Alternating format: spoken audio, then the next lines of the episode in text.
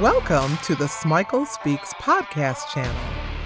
I'm Joanne Smikle, and I'm delighted that you tuned in for relevant leadership learning that will help you continue to soar. Enjoy this episode. This podcast is all about habits of excellence, excellence for individual leaders and their organizations. This is a never ending transformational process that's not to be confused with perfectionism. Excellence is a realistic, attainable goal. Perfection, not so much. This transformational process is about building skills and competencies at the individual level, and it's about building systems and services at the organizational level.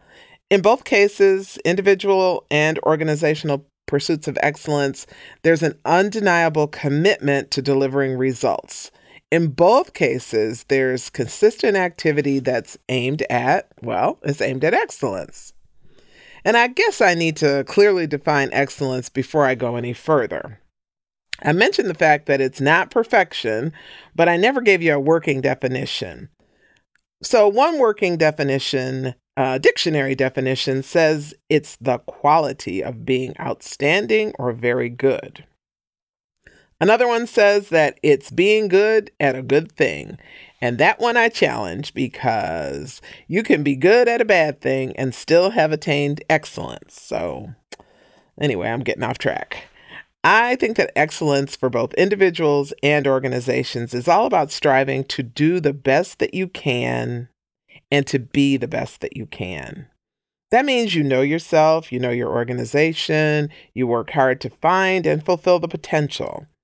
Now, there's something to remember here. Your best looks different from my best. The competition for excellence is all internal. Yep, businesses have competitors, but the search for excellence starts internally, not externally.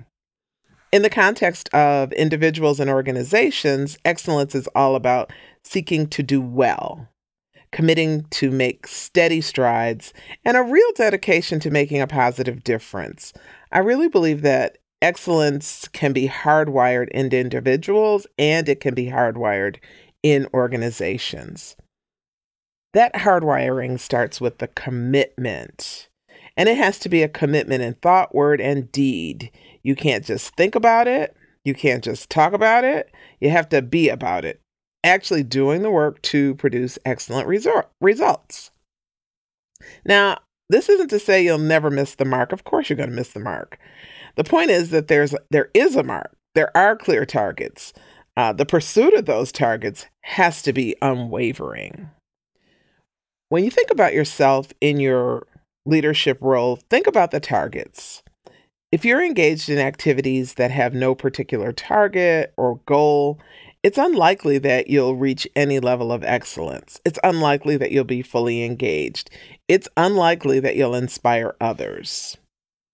So, the question I ask myself is this If I don't really care enough to put a lot of effort into it, why am I doing it? You may want to ask yourself that question to determine whether you're using your life's energy on things that matter enough to inspire you. While commitment is laudable, it's important to develop leaders at all levels. An organization can't just be committed, it has to be on the development track. If you listen to my podcast, you know that this is a recurrent theme.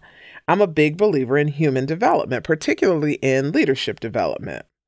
This means investing in growth through training, education, mentoring, coaching, uh, stretch assignments. It means you don't leave talent untapped and people undeveloped. It also means that when you recruit, you bring in people with a growth mindset. When organizations take the time to invest in their people, their people support the organization. You know, just think about it. If somebody makes an investment in you, aren't you more likely to invest in them? to support them, to want to be engaged with them? Well, it's the same with people at work. The relationships are reciprocal. Measurement and accountability, those two things are critical components of the excellence equation measurement and accountability. Not only do we measure individual progress through ongoing evaluations and coaching, we also measure organizational progress. I'm not just talking about revenue. I'm talking about measuring the elements of culture. I'm talking about assessing the climate, the ex- employee experience, considering retention trends. You know, pay attention to the departments that are keeping great people. Find out what are those leaders doing and, and figure out how to replicate or modify those strategies in other business units. Now, I said measurement and accountability, so I want to address the accountability part when we're talking about accountability and excellence, we're talking about the assurance that the individual leaders, the business units, and the entire enterprise will be evaluated on performance. Behavior, attitude, and mission alignment are all part of performance. When organizations are dogged in their pursuit of excellence, they're intolerant of behavior that's out of alignment with their mission and values. These organizations, their leaders, they understand what gets rewarded gets repeated. They hold people accountable, they reward people for modeling excellence in the results that they get and in how they get things done. Same applies to individual leaders. They hold staff accountable for what they produce and how they get to the goal. I think, personally, accountability is about responsibility and oversight. Embedded in all this attention to measurement and accountability is clear, consistent, continual conversation about progress, about mission, about values, and other elements that are important to you and your organization. Messaging. Messaging is so important. I had a conversation uh, a couple weeks ago with a very well meaning CEO. She had not been messaging about the progress or the lack of progress her company's been having with recruitment and retention. They're in long term care, and these are big challenges in that industry. Well, they're getting to be big challenges everywhere. She was trying to give a progress report that was meant to inspire her staff, but it was interpreted as negative messaging telling the staff how they'd fallen short. And this happened for a few reasons. Now, remember, she was well meaning, but the reasons this happened were first, she hadn't been communicating successes. So her messages were seen as more bad news. Here she comes, more bad news. Here she comes, another negative story. That's what people saw when when she was coming. Um, she hadn't really thought through how she wanted to create encouraging dialogue about staffing. You know, the third thing is she didn't make the clear connection between staffing goals and the organization's mission to provide stellar care for seniors. So those three things were lacking. And that communication piece, that messaging piece, is so important. Redirecting the focus to excellence means consistent communication about the wins and the losses, conversations about best practices and about best people. It's all about inviting questions from all over the enterprise. It's about being willing to grapple with the ways to get even better. This is being candid and forthright about mistakes and, and using them for learning. When individual leaders can be humble and admit their own mistakes and what they learned from them, they start to model what's needed for an organization to demonstrate humility. And this creates a culture that invites real learning and real growth. I want to stay on this accountability thing for a little bit longer. You know, when organizations hold people accountable, there is intolerance for low performance. I am not saying that people can't make mistakes. I just talked about mistakes being learning opportunities. What I am saying is that organizations committed to excellence have the expectation of solid, consistent performance. This comes with the recognition that everybody is not going to be an A player. Of course, they're going to be B players, but the C players, the people who are only mediocre, they're not tolerated when excellence is the goal you might be thinking about how to deal with a C player on your team. The first step is find out why they're not a high performer. What the heck's going on with them? Are there blocks or impediments in your systems? Is the job not the right fit? Are they burned out? You got to find the reason before you can collaborate on a solution. And I say collaborate on a solution because imposed solutions usually aren't sustainable. It's important to have dialogue about why they're not performing well and how to turn that around. You'll need to develop a plan with clear expectations for performance improvement. Everybody deserves a chance to rise to the expected level of excellence. Now, as a leader, you have to monitor your own performance and hold yourself accountable, just like you're holding everybody else to these standards of excellence. Look, people can spot hypocrisy and they're not going to support leaders who aren't solid role models. Behavioral alignment is so critical. I'm getting ready to wrap up. And as I wrap up, I want to reiterate a few of the key points. The first is that commitment and dedication to excellence are bricks in the foundation. The goal is to build a culture that's focused on delivering stellar, really stellar results.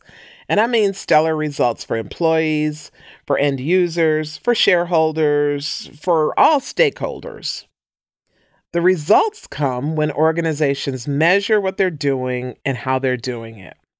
This measurement it gives important data on best practices that can be replicated throughout the whole enterprise. And measurement includes paying close attention to individual performance. Who are the stars? Who needs a boost? Thinking about yourself, are you a leader who's modeling the commitment and dedication? What's your performance showing about your competencies? Where do you need to grow and develop? I mean, you as a leader and the organization. Growth and development happen on the individual and the organizational levels. They can't be like random and scattered all over the place. They have to be focused, intentional, and systematic. There is no escaping the accountability piece. Stockholders hold the enterprise accountable. End users and customers hold the enterprise accountable. That means that leaders have to hold themselves and their teams accountable. It means that there have to be frank conversations about performance. It means we can't make excuses for ourselves or for others. And that's hard, it's tough, but it's reality. I know that mentioning communication probably sounded a little trite, but messaging is important. Consistent messaging and continuous dialogue about excellence makes all the difference. Your messaging should provide clear examples of what excellence looks like. It should invite dialogue, dialogue that's really aimed at solutions. Your messaging should inspire people to support the mission and the goals of their business units and the bigger organization. Creating a culture of excellence requires attention to all organizational systems.